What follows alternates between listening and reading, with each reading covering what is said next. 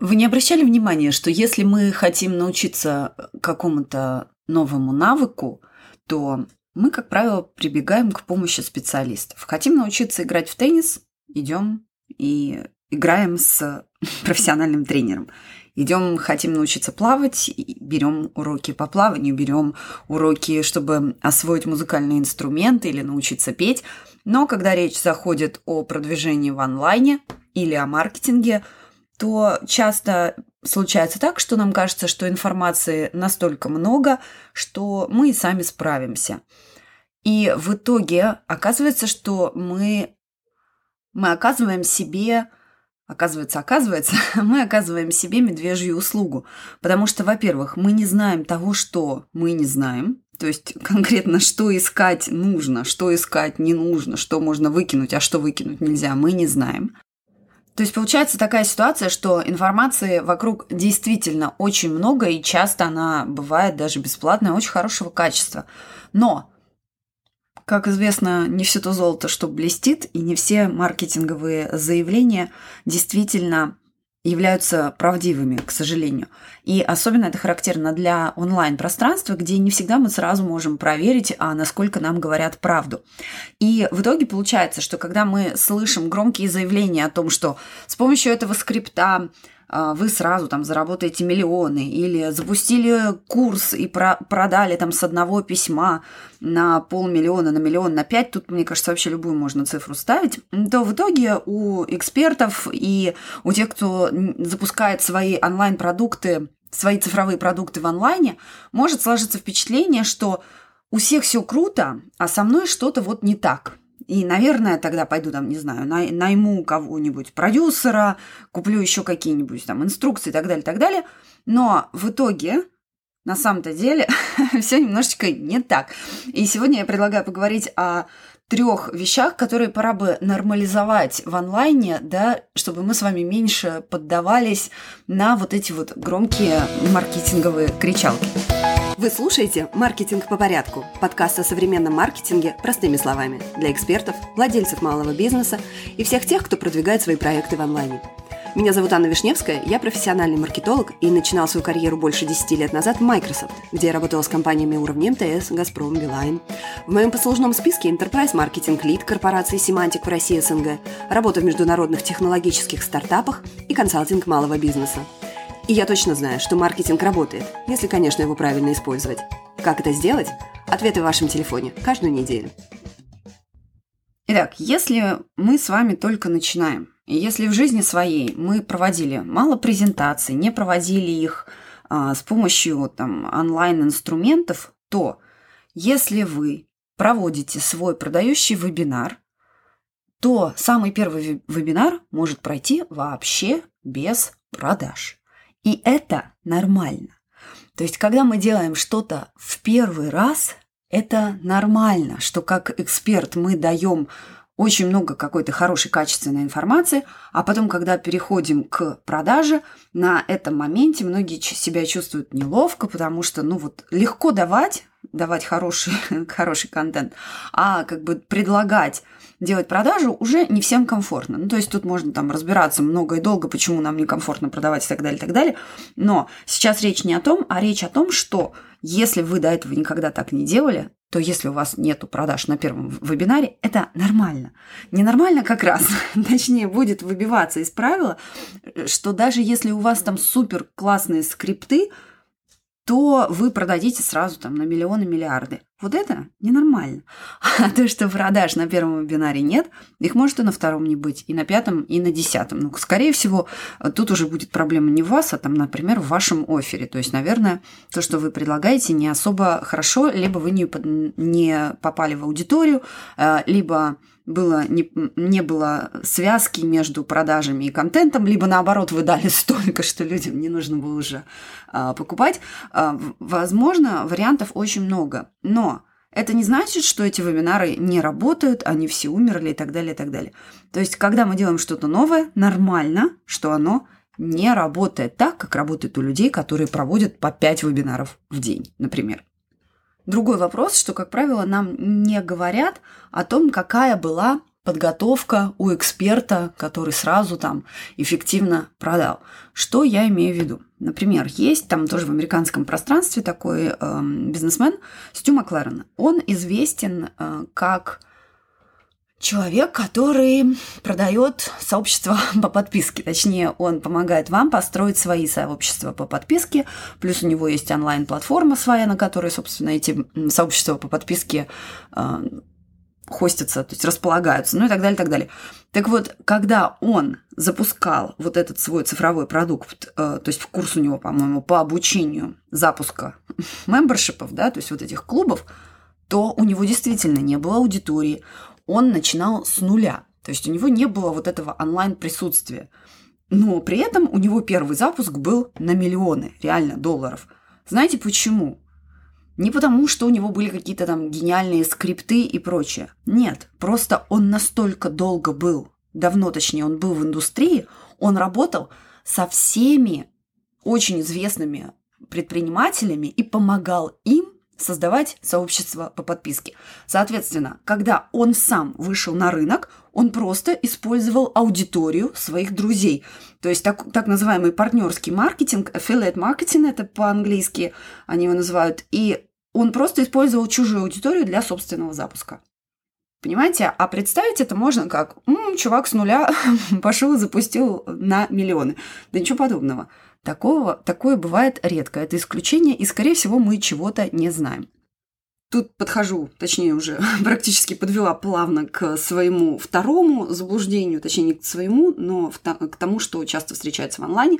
Так вот, первый запуск, ожидать, что самый первый запуск даже вашего самого классного цифрового продукта, курса, чего угодно, он сразу будет на миллионы, миллиарды – это тоже несколько опрометчиво.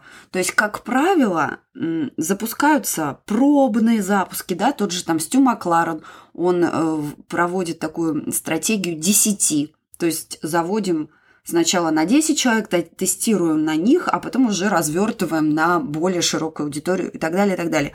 То есть, если мы слышим о том, что первый запуск был на миллионы – Хорошо, у меня всегда второй вопрос. А второй запуск был на сколько?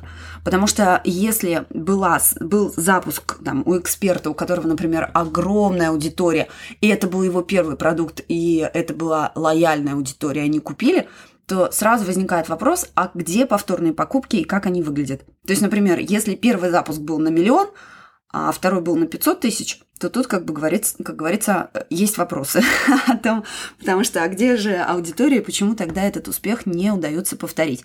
Поэтому, если наш первый запуск продукта на самом деле это относится к любому продукту, то есть как эксперт или там онлайн-школа, все что угодно можете запуск, может запускать несколько продуктов и не значит, что каждый будет так же успешен, как предыдущий. Поэтому, если первый запуск проваливается, то надо, нужно тоже понять, а что же значит провал. То есть договариваться даже с собой надо на берегу.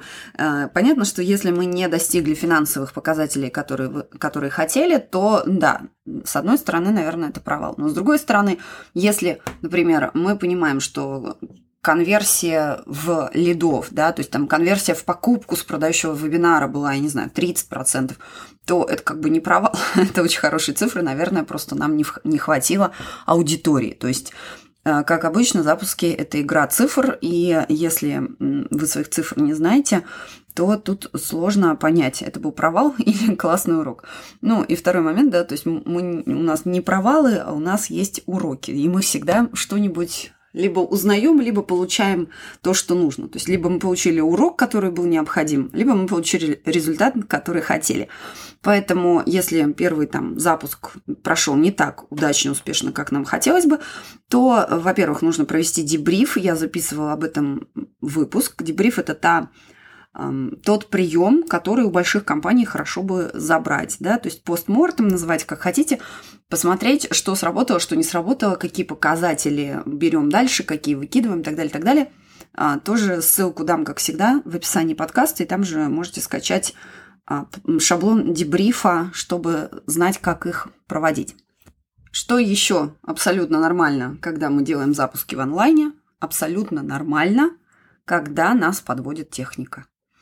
То есть рассчитывать на то, что мы будем э, проводить вебинар, потом все идеально, там все письма отправятся, все напоминания будут, э, Zoom там или кто угодно, какая платформа не сорвется – ну, это э, планирование, как бы, это надежда хорошая, но рассчитывать на то, что пройдет и все идеально, не стоит, потому что даже несмотря на то, что техника сейчас очень и очень классная, ну, техника, технологии, я имею в виду, конечно, но э, ничего подобного. Если нам как бы вырубят электричество в, в том помещении, где вы находитесь и ведете свой онлайн-вебинар или все что угодно, ну, тут никакая технология не спасет и не поможет.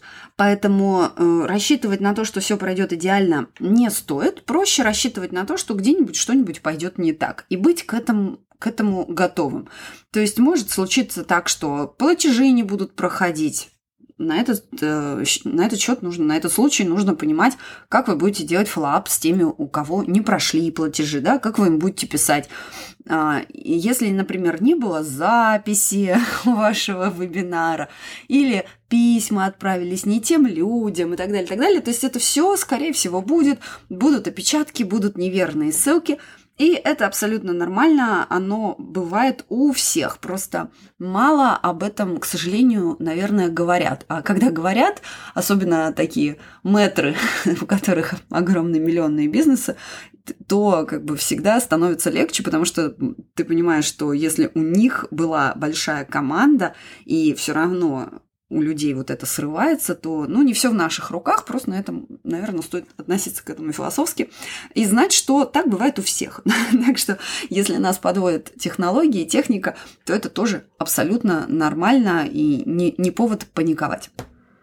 На самом деле, сегодня, наверное, это, пожалуй, все, что, о чем я хотела поговорить. Э, просто как бы основ, основная мысль, которую, которую я хотела поделиться, это то, что когда мы что-то делаем впервые и делаем это еще не обладая большим опытом, во-первых, мы часто сами не знаем, есть ли у нас достаточный опыт для этого. Да, там часто, например, люди боятся сцены, люди боятся выступать, вести эфиры, как будто там, если мы выйдем выступать на видео, да, своим лицом, своим голосом, то с нами что-то там очень сильное, страшное случится. Там, наверное, это какие-то а, вот эти страхи отвержения стаи. я не знаю, я не психолог, не антрополог, но похоже на то, да. То есть нам кажется, что кто-то кто нас раскритикует, и все тогда нас отвергнут и, и все такое прочее. Но на самом деле выступления, публичные выступления там перед камерой, ну вот даже с подкастом, на сцене. Это все навык, который тренируется никто с этим навыком не рождается. Понятно, что есть дети, которые легко могут выйти на сцену и выступать, но большинство из нас, скорее всего, тренировались как-то где-то по-другому. Мне кажется, я свою историю уже упоминала. Я никогда там особой театральностью не обладала, но я с детства играла на пианино. Лет шести в музыкальной школе. А если вы играли в музыка... занимались в музыкальной школе, то вы знаете, что раз в полгода у вас есть отчетный концерт либо экзамен. И вот когда ты такой маленький, выходишь и играешь перед дя- взрослыми дядями, тетями, и сидишь ты там один со своим роялем, на самом деле у меня, например, нету боязни публичных выступлений. То есть я это очень сильно не люблю, но я как, как олень под светом фар не зависну, а начну там говорить и что-то делать. Так что это абсолютно тренируемый навык, и если вы впервые делаете какое-то выступление, даже видео просто там прямой эфир в Инстаграме запрещенном или там еще где-то, то это нормально, если вам страшно и у вас не все получается так, как вам хотелось бы. Потом получится, это все просто тренировка, как и многое в жизни.